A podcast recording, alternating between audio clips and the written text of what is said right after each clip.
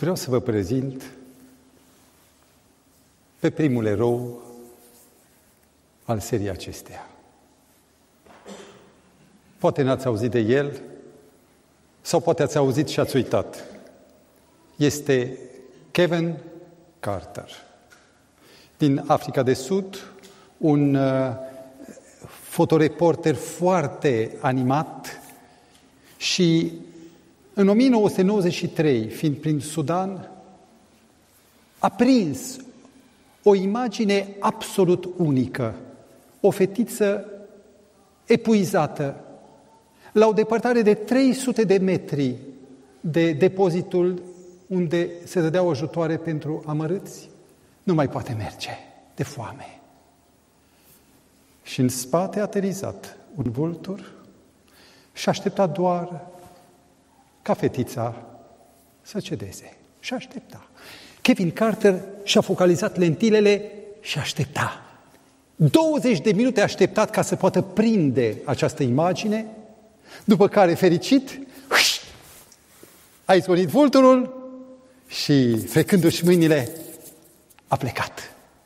Poza a apărut în New York Times și la câteva luni, la marea competiție a premiului Pulitzer, care este Oscarul pentru fotografie și jurnalism, el este distins în 1994 cu medalia de aur, Pulitzer. Cine n-ar vrea din toți cei care, care vânează instantanee să nu fie distins cu această supremă onoare? Și cum a apărut în ziar poza, în revistă, au început telefoanele, fetița, ce s-a întâmplat cu ea? Stați puțin, o să vă răspundem. Iar el a spus, eu sunt fotoreporter. Eu prind imagini. Bine, dar fetița, ce știți? Spuneți-le că probabil a avut destulă putere să meargă până la stația de ajutor, dar soarta ei nu se știe. Răspunsul acesta a fost comunicat și a ridicat întreaga lume în protest. Un jurnalist scria, cel care și-a focalizat lentilele să prindă imaginea, este un alt vultur în scenă, un alt prădător. Două luni după ce a primit premiul Pulitzer, Kevin Carter se sinucide. Turmentat de, de conștiința lui care îl, îl sfâșia, a scris pe bilet, sunt urmărit de amintirea vie a copiilor morți de foame, printre altele. Dragii mei, de ce a murit Kevin Carter? Vinovăția, dar nu exista nicio soluție. Nimeni nu putea să-i spună, omule, e o scăpare. Chiar este fără leac?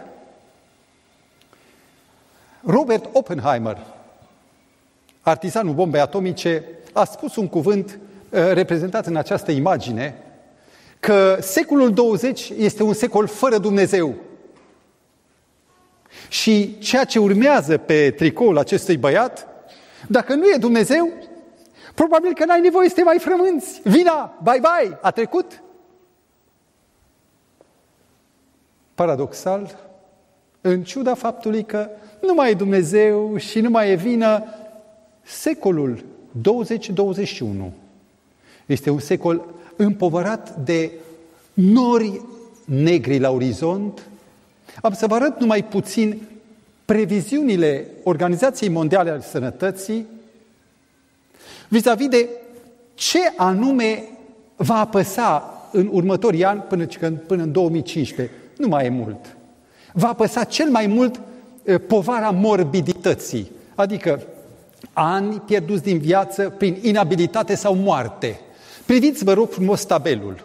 Înainte de accidente diverse, înainte de bolile cardiovasculare, înainte de bolile infecțioase, bolile mentale sau psihice sunt cele care vor invalida pe cei mai mulți, cele mai multe victime ale acestei generații. Și oamenii spun, da, povara vinei există, dar trebuie să facem ceva. Ce? Eu cunosc mai multe metode. Prima, cea mai, cea mai accesibilă metodă, cea mai tradițională este Strategia struțului. Capul în pământ, timpul vine și șterge. Nu e așa că în ziua când ai comis o fără de lege, ah, greu poți să dormi. Dar după 3-4 săptămâni deja a trecut. Nu vă înșelați. Nu trece nimic. Că vine în al doilea, în al treilea, se spune, marinarii spun că al nouălea val este ucigător. Am să vă spun istoria unei fabrici de ciment din Jamaica.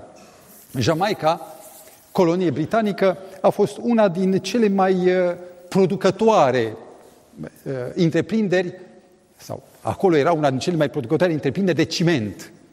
Și patronul, englezul, în mod regulat spunea, băieți, în fiecare zi toca la cap. În fiecare zi trebuie curățat acoperișul de praful de ciment.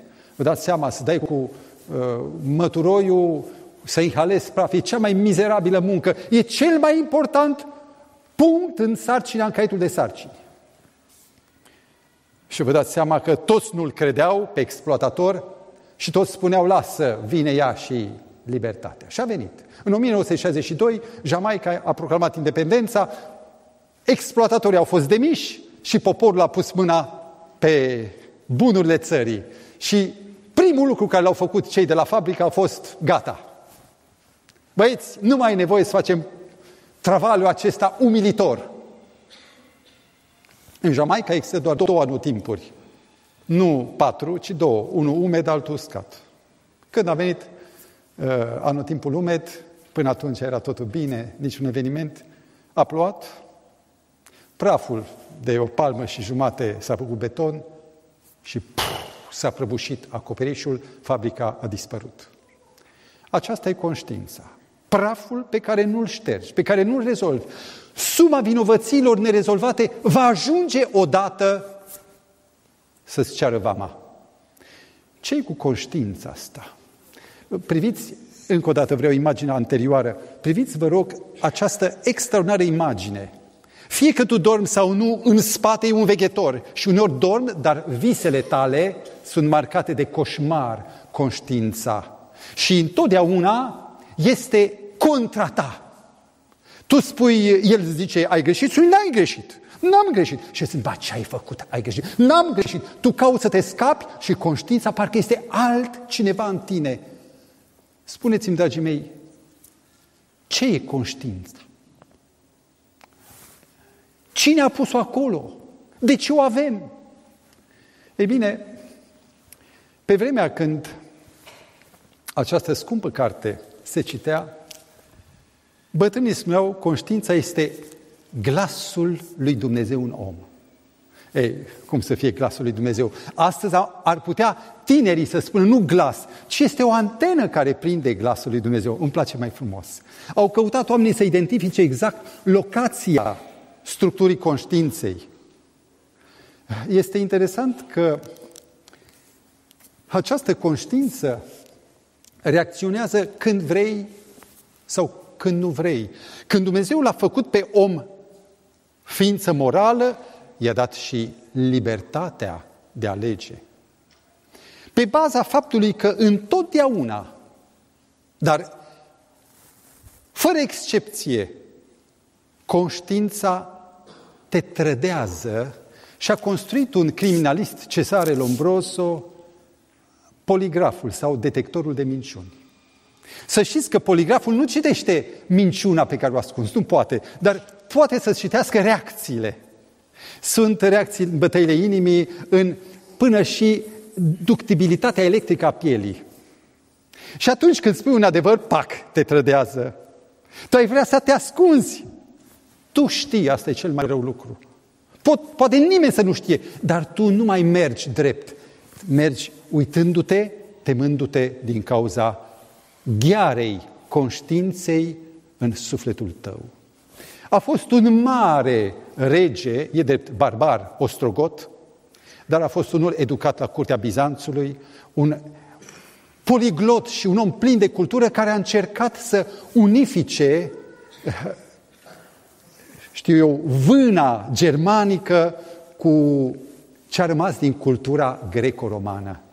Omul acesta, un om inteligent, a avut doi oameni mari la curte, pe unul chema Böțius sau Boetius, iar celălalt Simacus, socrul lui Böțius. La un moment dat, din păcate, deși a fost un om inteligent și drept, din păcate, omul ăsta a fost prins de cancanurile, intrigile de la curte și l-a condamnat la moarte mai întâi pe Böțius și apoi pe Simacus.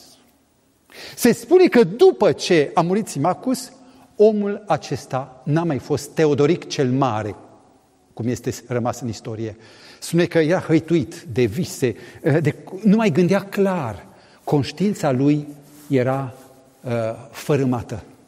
Odată era la o cină, era sănătos, normal, ca un rege, încojoat de o curte și când a înfipt furculița în pește și a tăiat capul și când s-a uitat, ah, a văzut capul lui Simacus. Era cap de pește, nu capul lui Simacus. A lăsat jos furculița, a părăsit cina, a intrat în dormitor și n-a mai ieșit. În trei zile a murit. Ce a cerut a fost să vină doctorul să-i spun povara mea. Nici măcar n-a știut pe cine să cheme ca să-i spună un cuvânt, să-i dezlege amărâtul ăsta de lanț cumplit, să-l dezlege. Ei bine, varianta întâi este să scapi prin uitare. Varianta a doua este varianta standard, mult mai onestă decât uitarea, este un mod de a autogestiona tu povara ta. Vechii farisei aveau o listă de vine mai mici, mai mari. Ulterior, alții au făcut un catalog de indulgențe. Pentru fiecare uh, infracțiune uh, sau păcat exista un corespondent. Și vă spun, acesta se numește troc. În 1980, în 1996 am trecut chiar în ziua de Paște printr-o localitate din insula Mindanao din Filipine. Eram în trecere și privește, privește. Mi-a spus uh, uh, cel care m-a invitat și m-a condus, era o procesiune cu Hristoși, de fapt unul era atunci, cu soldați, cu pilați. Era un cetățean îmbrăcat, uh, de fapt, așa, imitând îmbrăcămintea foarte sumară a Domnului Hristos. Câțiva erau pe lângă el care se loveau cu un pămătuf muiat în culoare roșie, spatele lor era roșu uh, de vopsea, iar crucea pe care o purta se termina cu o rotiță de trotinetă, ca să nu treneze, știu eu, procesiunea. Da, era foarte caragios, o, o, o roată strâmbă așa. Și mergeau împreună la răstignire. Să vezi acolo scene, acolo în mijloc se mai poate vedea, să vezi acolo uh, așa. Și, interesant, e un băiat cu sticla, toată scena se termină cu mici și bere. Să fie toți mulțumiți. De ce credeți că fac acești oameni? Cei mai pioși cer să se bată și cuie, cuie de șiță de alea mici. Cuie, dar nu că stau în cuie, sunt legați de cu sfâr, dar bate, bate și cuiul ca să sufăr, să-i spășesc mai mult. La o oră după aceea îi duc cu ambulanța la doctor, le, le aranjează treaba și a doua zi joacă biliard. Întrebarea mea este însă, poți tu plăti o vină? Dacă omori un om, 20 de ani echivalează cu viața unui om? Adică câți ani de pușcărie sau uh, câte bice echivalează cu păcatul? Vedeți, dragii mei, priviți această imagine. Vinovăția nu poți să o tratezi separat de ceea ce produce proiecția vinovăției, și anume păcatul. Dacă vrei să rezolvi problema lanțului gros și a lacătului încuiat, trebuie mai întâi să cercetezi păcatul. Să găsești apoi soluția pentru păcat și, în final, vinovăția care e doar o proiecție va dispare de la sine, implicit. Dragii mei, ce este păcatul? A, o să spuneți, e răul. Să știți că toate religiile au noțiunea de rău, care pentru cele mai multe este stricarea armoniei. Unele zic, ă, răul este greșeală, răul este eroare, este necurăția, este fapta rea, este călcarea legii. Știți că toate acestea au un, o fărâmă de adevăr. Noțiunea de păcat însă nu există în nicio religie decât în religia creștină. Și știți de ce? Pentru că păcatul nu este greșeală. Pentru că greșeala implică intenție. Nu este eroare, pentru că implică angajament, atașament emoțional. Nu e necurăție care este un efect, ci o cauză. Nu e doar o faptă rea, ci este o intenție. Știți că păcatul poate exista fără nicio faptă, aici, în cap, în gând. Și nu e călcarea legii, pentru că chiar și atunci când calcă legea în fond, întotdeauna lovește în legiuitor. Dragii mei, acum priviți ce este păcatul. E răzvrătire față de Dumnezeu, e contestarea autorității Lui, este ruperea relației cu Dumnezeu. Și atunci eu vă întreb, ce e păcatul? E o treabă între mine și cel pe care l-am omorât sau l-am furat? Sau, cum spune David, împotriva ta, numai împotriva ta am păcătuit. Sigur, păcatul în primul rând afectează și pe alții, dar în primul rând se îndreaptă împotriva lui Dumnezeu.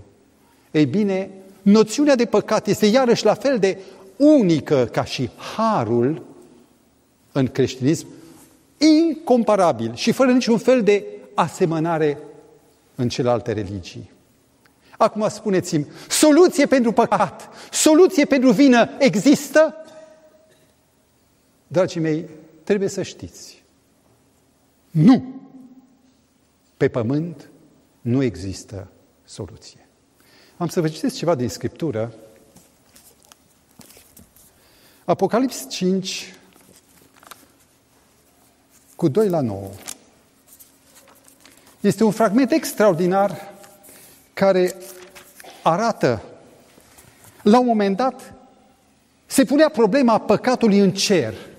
Ce facem cu pământul? Și îngerii toți erau, erau frământați, auleu, și, și spune că s-a pus întrebarea cine este vrednic să deschidă cartea și să rupă pe cețile nu se găsea nimeni, nici în cer, nici pe pământ. E vorba de sulul, cartea pecetluită a salvării, a izbăvirii omului de păcat. Nimeni nu putea desface, nimeni nu poate rezolva problema păcatului. Și nu se găsea nimeni nici în cer, nici pe pământ, nici sub pământ, care să poată deschide cartea. Și am plâns mult, pentru că nimeni nu fusese găsit vrednic să deschidă cartea. Auziți?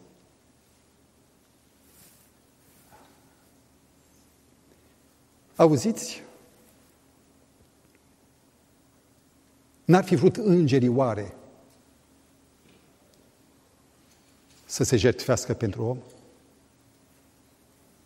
Dar nu se putea.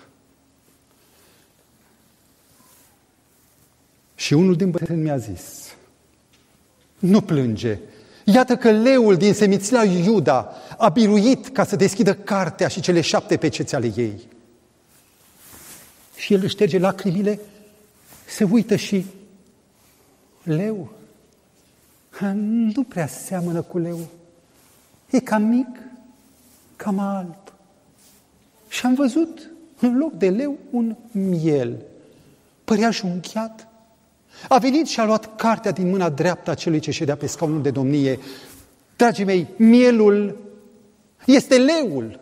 Suprema putere în cer este să te dăruiești, să te jertfești. Numai cel puternic spune, iartă-mă, am greșit. Numai cel puternic este în stare să meargă să repare ceva. Cel slab face pe leul, eu n-am greșit. Și Dumnezeu dă primul exemplul. Iisus Hristos, Fiul lui Dumnezeu. Și în momentul în care se întâmplă despecetluirea cărții mântuirii, făpturile vii izbucnesc într-o cântare nouă și spun Vrednic ești tu să iei cartea, să-i rupi pe cețile, căci ai fost junghiat și ai răscumpărat pentru Dumnezeu și sânge, prin sângele tău oameni din orice seminție, orice limbă, orice norod și orice neam. Auziți, dragii mei, Aici este soluția. Nu există soluție pe pământ. Nici în cer, în afară de jertfa lui Iisus Hristos. Nu avem timp să vorbim despre felul în care păgânii concep jertfa ca o plată. Aici nu păgânii aduc, și Dumnezeu se dă în jertfă. Ei bine, jertfa aceasta este un act prin care toți oamenii sunt invitați să se împărtășească de un cec alb. Citesc un text din Tit, capitolul 2 cu 11. Căci harul lui Dumnezeu, harul mila, care aduce mântuire pentru câți oameni? Cât de lung e lanțul lor? N-are importanță. Poate să aibă cinci zale sau poate să fie să înconjoare ecuatorul. Zice, harul lui Dumnezeu care a fost arătat, a fost arătat și aduce mântuire pentru toți oamenii, dragii mei. Aici este marea problemă. Cum îți însușești tu cecul? Pentru că un cec trebuie să fie semnat cu numele și înaintat. Ori acesta este un act al credinței. Aș vrea acum să urmărim un mic, mic uh, reportaj, de fapt în două etape, pentru că vreau să povestesc ceva în jurul reportajului. Ce vedeți aici este temnița, e Jilava. Vreau să vă spun istoria unui băiețel care la 14 ani, deși era băiat cu minte, inteligent, uh, talentat, uh, învăța foarte bine la școală, a intrat într-o relație, fiți atenți tineri, copii, că puteți intra în niște găști care nu sunt uh, neapărat rele, sunt simpatice, dar care fac lucruri nepermise. La, 14, la 16 ani a primit deja o condamnare, dar fiind minor, l-au trimis acasă. La 18 ani a fost pentru prima dată închis. Ce furai? L-am întrebat. Și l-a spus uh, trenurile internaționale, mărfuri. Am început cu astea, pentru că acolo nu furai pe nimeni, dar pe m-am băgat și la altele. Când prima dată l-a osândit, el a spus, a intrat în pușcărie și a spus, în viața mea n-am să mai vreau să intru aici. I-au spus colegii, cine bea o dată din apa asta, o să mai vină. Și a fost a doua oară, când iarăși l-au prins. A treia oară, iar l-au prins și a spus, eu nu vreau să ajung aici. Și a fost a patra oară, când în cele din urmă a primit o condamnare mai mare pentru că era recidivist. Dragii mei, știți ce s-a întâmplat?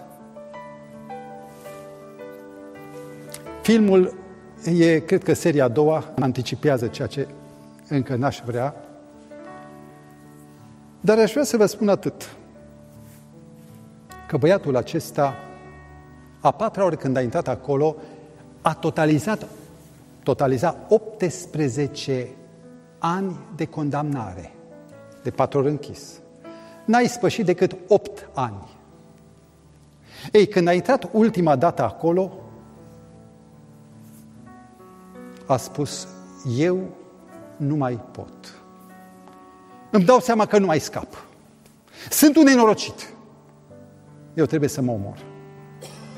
Povara vinei l-a demoralizat atât de mult încât băiatul și-a pregătit un ștreang din cearșaf, nu știa nimeni.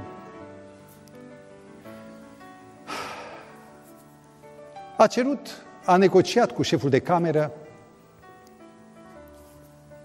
a șef, negociat cu șeful de cameră să uh, îl lase să facă tura a doua, sau plantonul 2, de la 12 noaptea până la 3.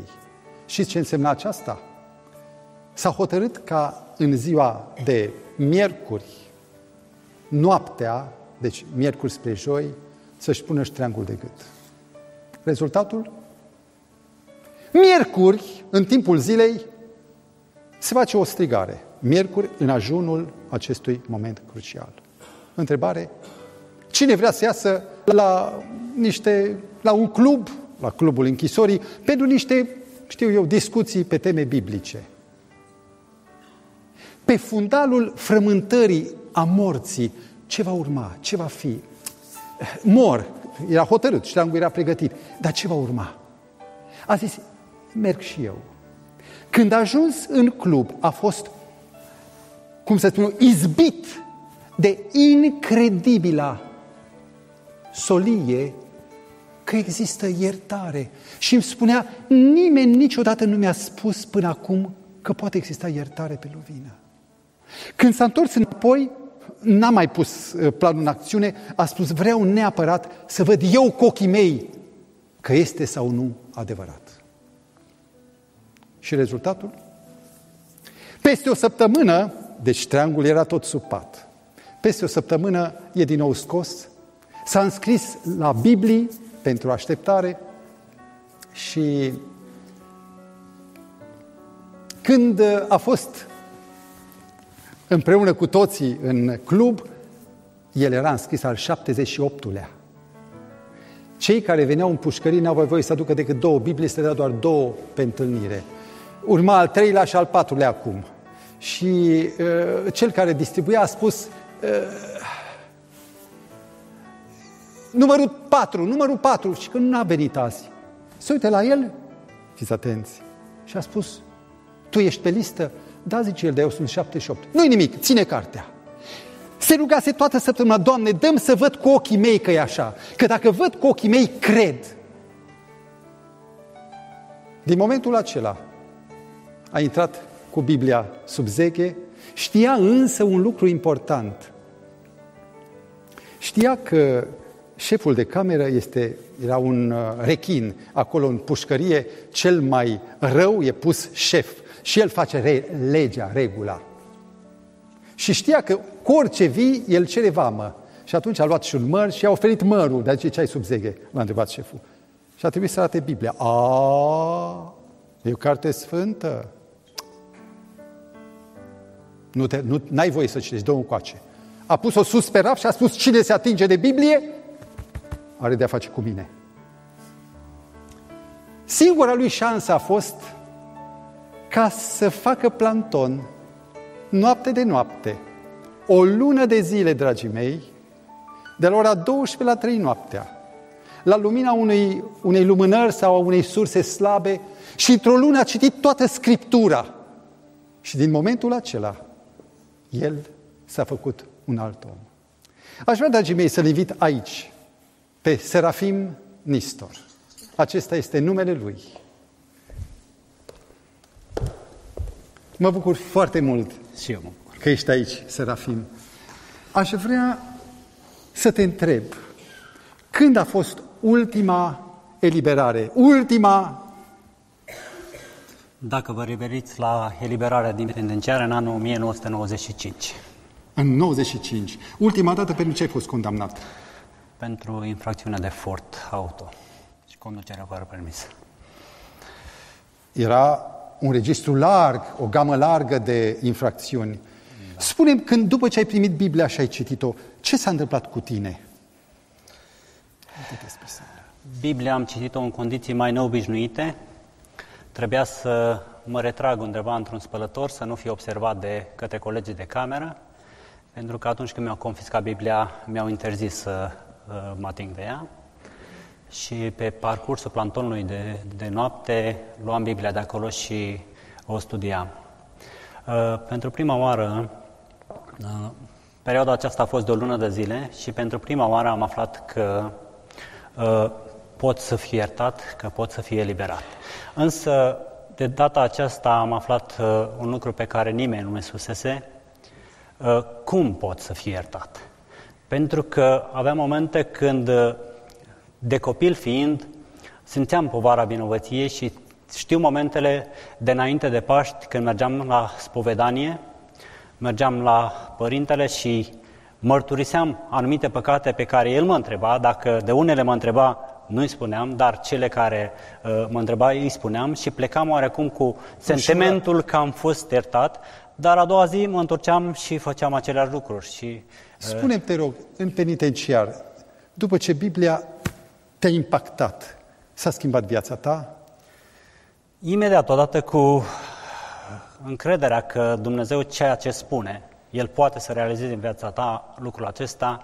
Uh, am, fost, uh, am primit uh, acele lucruri pe care Biblia le făgăduiește. Dacă ne mărturisim păcatele, este credincios și drept ca să ne ierte, nu numai în sensul că am fost considerat uh, verbal iertat, ci și acele patimi și obiceiuri care îmi robeau viața, am fost eliberat de ele. Lucrul acestea nu pot explica, dar sunt niște recomandări pe care Biblia le dă și dacă suntem atenți la aceste recomandări vom uh, vedea cât de simplu poate Dumnezeu să realizeze iertarea în viața ta.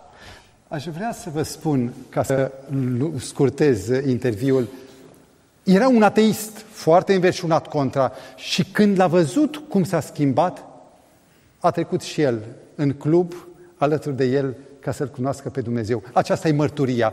Uh, ai fost eliberat în 1995. 5. Spune-mi, ce a urmat după aceea? Ce ai făcut? Imediat, uh, chiar de cum am citit prima oară rugăciunea Tatăl nostru și ne iartă greșealele precum și noi iertăm greșiților noștri, am făcut o verificare și am constatat că, de fapt, uh, nu prea am cui să iert, ci uh, mai mult uh, am să mi se ierte. Și am început încă de acolo din penitenciar să mă gândesc la toți aceia cărora le-am greșit prin faptele mele, prin comportamentul meu și am început încă de acolo să le scriu anumite scrisori prin care le spuneam că îmi pare rău pentru tot ceea ce am făcut și regret lucrul acesta și că îi rog să mă ierte și atunci când mă voi elibera, uh, voi face tot posibilul ca să și despăgubesc pentru pagubele pe care le-am făcut. În nou și te-ai eliberat. Și ai uitat. N-am uitat pentru că Duhul lui Dumnezeu îți aduce aminte orice lucru, pentru că uh, nu puteam să fiu liniștit și să mă consider un om iertat atâta, timp, atâta timp cât știam că uh, problemele în, între mine și semenii mei nu sunt rezolvate. Și ce ai făcut? Uh, mi-aduc aminte, m-am dus la tribunalul uh, și am scos uh, copii după sentințele de condamnare. Am luat adresa victimelor. Pe Cam care câte aveam... erau? Trei? Nu, o 24 numărasem eu la momentul acela.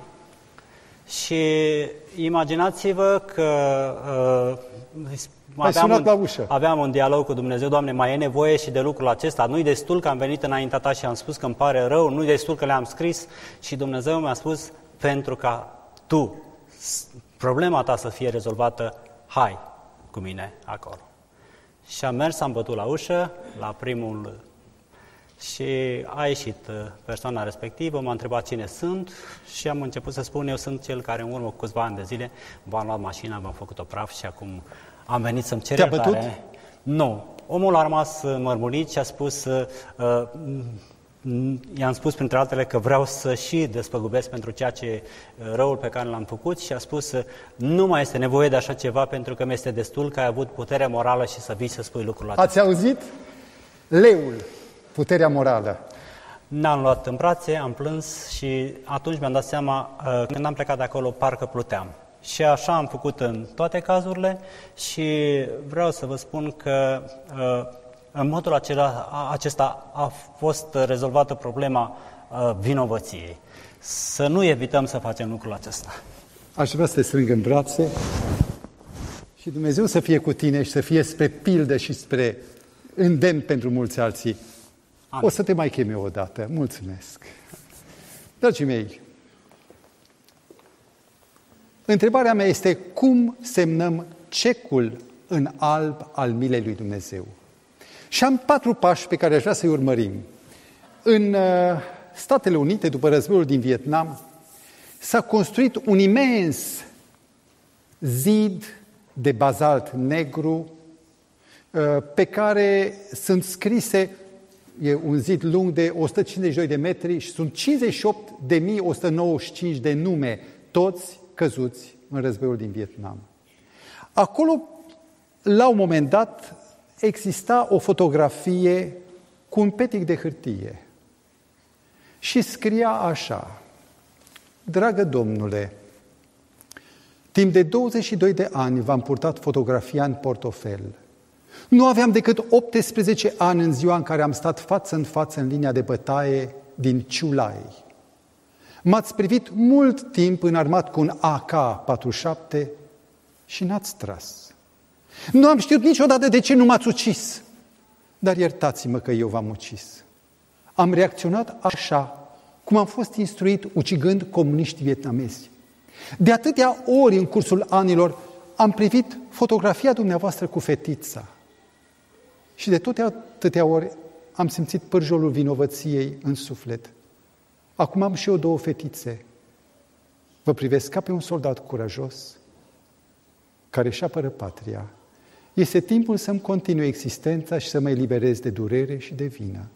Vă rog, Domnule, iertați-mă. Pasul întâi. Nu există o mărturisire generală, ci trebuie o mărturisire punctuală, pe nume, concret. Știți ce spune David în Psalmul 32? Uitați cum spune. Câtă vreme am tăcut, mi se topeau oasele, căci zi și noapte mâna ta apăsa asupra mea, e conștiința. Atunci ți-am mărturisit păcatul meu și nu mi-am ascuns fără de legea și tu ai iertat vina păcatului meu. A făcut Serafim lucrul acesta? A făcut. Pasul 2. Există o minunată creațiune a lui Dumnezeu, antilopa impala, care reușește să sară 3 metri înălțime și 10 metri lungime. Este o splendoare de grație. Ei bine, aceste antilope sunt ținute în țarc cu un gard de un metru. Și nu fug, nu pot. De ce? Pentru că nu văd ce le așteaptă. Este interesant că noi cerem dovezi să vedem în loc să credem. Credința nu merge pe vedere, credința este inversă. Ea crede nu ce văd eu, ci ce mi-a promis El. Pasul 2 este să crezi. Am un caz deosebit, extraordinar. În Africa de Sud, după apartheid, anii grei, după bătăliile care au fost, uh, după reinstaurarea unei armonii, uh, Desmond Tutu, episcopul acesta, împreună cu liderii, au organizat o comisie de reconciliere și adevăr, în care au oferit ocazia celor care au făcut crime, ca să nu fie chemați la tribunal, să vină ei să mărturisească și să-și ceară iertare. Pedeapsă nu trebuie, trebuie împăcare acum. Și a venit un polițist, Van de Brăc. Un polițist în dreptul căruia s-a citit sentința, a luat fiul unei femei de culoare, l-a omorât și l-a ars ca pe figăruie ca să dispară urmele. Apoi, peste câtva timp, l-a chemat pe tatăl băiatului, soțul femeii, și în fața ei i-a pus benzină și a ars de viu. Și după ce a citit sentința, întreabă, Doamnă, ce doriți, ce cereți de la domnul Van de Brăc? Și femeia spune, aș dori să vină la mine să strângă praful de unde a fost ars, ca să-l pot îngropa creștinește. Și apoi mai am o rugăminte, aș vrea să vină în fiecare lună, de două ori la mine, să stea câte o zi întreagă, așa ca și când eu i-aș fi mamă și el fiu. Și ca să știe că eu l-am iertat, vreau chiar acum să vină, să-mi dea voie să-l îmbrățișez. Sala a izbucnit în lacrimi, unii au început să cânte atâta har, ce minunat, dar Van de Brăc nu mai auzea nimic, leșinase. Mila atât de mare, iertarea dincolo de imaginație, nu poate să o cuprindă mintea. Antilopa impala se oprește, s-a făcut scurt circuit și a murit. Omul a fost resuscitat, dar nu, nu credea cum să le ierte ea pe el. Vedeți, aici este o luptă între credință și îndoială, peste care trec acum ușor, pentru că îmi lipsește timpul fizic. Există singura bază a credinței mele, pe baza căreia eu, eu fac pasul în necunoscut. Nu prin vedere, ci prin credință. A fost, este încă, o închisoare în Brazilia numită Humaita, în satul Sao Paulo, în junglă, unde sunt închiși 730 de deținuți. Nu există în această pușcărie decât doi gardieni. Sunt administratorii. Ei țin hârtiile, pentru că de pușcărie, de cheie se ocupă de ținuții. Ei hrănesc, ei curăță, ei întrețin închisoarea. În jurul închisorii sunt familii creștine care îi adoptă realmente ca pe fii. Recidiva în această închisoare e doar de 4% față de 75% cât e în Brazilia. Și când autorul s-a dus să viziteze închisoarea, un autor care povestește, cel care i-a arătat saloanele, versetele biblice, făgăduințele pe pereți, a spus, avem și o cameră de tortură. Cum, aveți așa ceva? Avem și vreți să o vedeți? Da, zice el, să știți că acolo avem un singur deținut, un singur condamnat. Dar chiar vreți să-l vedeți? Da, zice el. A luat cheia ruginită, a descuiat ușa și când a deschis ușa, acolo, legat de un lemn, era singurul deținut, coloană de spin în cap, coasta străpunsă și deasupra scria El ispășește pentru noi toți. Vedeți, dragii mei, ce dă putere deținuților ca să fie oameni din nou. Știu că lanțul acesta a fost topit, a fost luat, aruncat în fundul mării și nimeni nu mai știe despre el. Pasul 3. A făcut Serafim reparația.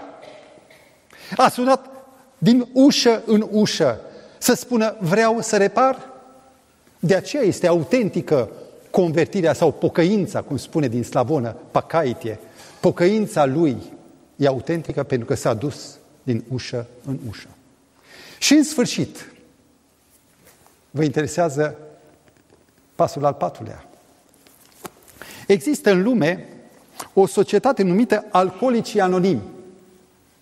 Și dumneavoastră care este secretul acestor, acestei organizații și a membrilor ei? Alcoolicii Anonimi este o organizație pentru cei care vor să scape de, de viciul de nescăpat al alcoolismului. Și acolo toți sunt egali. Poate să fie un parlamentar, poate să fie un cercetor. Toți sunt ca și egali. Ei își mărturisesc uh, patima. Să știți un lucru și vă spun, nu era în program, dar este necesar să știți. Păcatul are putere asupra ta atât timp cât e secret. Când l-ai mărturisit, își pierde puterea. Când spui cuiva, roagă-te pentru mine, cam povara asta, păcatul și-a pierdut puterea. Vă spun, este un secret extraordinar. Găsiți pe cineva să se roage cu voi și mărturisiți-i. Asta era una din lecțiile metodismului, să-și spună unii altora în cei care aveau încredere povară. Ei bine, imaginați-vă că la alcoolici anonimi intră un cetățean și spune, mă cheamă George, sunt alcoolic. Și oamenii spun, dar n-ai băut de 10 ani. El știe însă, chiar dacă n-a băut de 10 ani, el continuă să fie vulnerabil la alcool. Și dumneavoastră că doar mirosul berii, mirosul, nu alcoolul din bere, poate să fie o bere fără alcool, mirosul redeschide alcoolismul, pentru că creează pe scoarță niște conexiuni și dopamina, care este hormonul plăcerii, invadează și atunci trebuie să bei, că nu mai poți. E o chestiune nu legată de alcool, ci de păcătoșenia care este în noi. Ei bine, Dumnezeu ne-a rânduit în această biserică de alcoolici anonimi. Ca să nu uităm că nu păcatul, ci păcătoșenia e mai rea. Și pentru că există păcătoșenie, trebuie prevenție. Cunosc cazul acestui primar al orașului New York, e unul din cei mai, a fost unul din cei mai iubiți primari. 11 ani a fost primarul New Yorkului, îl, îl cheamă Fiorello La Guardia. Este și un aeroport pe care el l-a construit, aeroportul La Guardia. Odată am aterizat și eu acolo. Ei bine, vreau să vă spun că în ianuarie 1935 el făcea tot timpul incursiuni surpriză, a intrat într-o sală de judecată pe la ora 5, era seara, deja frig într-o sală tixită cu violatori ai legii, cu șnapani, cu păgubași, cu tot felul de oameni din pestriți din, acea, din acea mahala sau acel cartier nebinefamat. Și omul se duce drept la masa judecătorului și spune, judecător, du-te acasă, judec eu azi. Era primarul. Și a spus cine la rând? Și au dus o femeie, amărâtă, bătrână. Ce ai făcut? Am furat două pâini. De ce?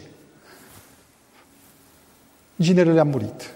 Fata mea e bolnavă rău, iar copiii plâng de foame. Și se uită Fiorello la acuzator și spune, spune cedezi? Îți retragi plângerea? Domnul, înălțimea voastră, e un caz social, trebuie tratat. Și atunci Fiorello spune, n-am încotro, legea nu face deosebire, trebuie să te pedepsesc. 10 dolari amendă. Și în timp ce spunea, a scos 10 dolari, a pus-o în pălăria lui mare, i-a pus acolo, zice, ia pălăria, plătește amenda. Și când pălăria s-a întors, a dat-o grefierului și a spus, grefier, du-te acum în sală și strânge am de gând să vă mandez pe toți din sală cu 50 de cenți, pentru că stați într-un cartier în care o femeie bătrână, amărâtă, cu nepoți care, cărora le foame, este nevoită să fure. 50 de cenți pedeapsă la toți. Și pălăria a mers din mână în mână, a mers din mână în mână și când s-a întors cu 47 de dolari și 50, sala s-a ridicat cu șnapan, cu violatori, cu uh, călcători al legii circulației în picioare, ovaționându-l pe la guardia. Dragii mei, el a luat pălăria, a turnat-o în pola femeii, du-te, nu mai ai nevoie să furi. Ți-am asigurat eu un viitor cât de cât liniștit.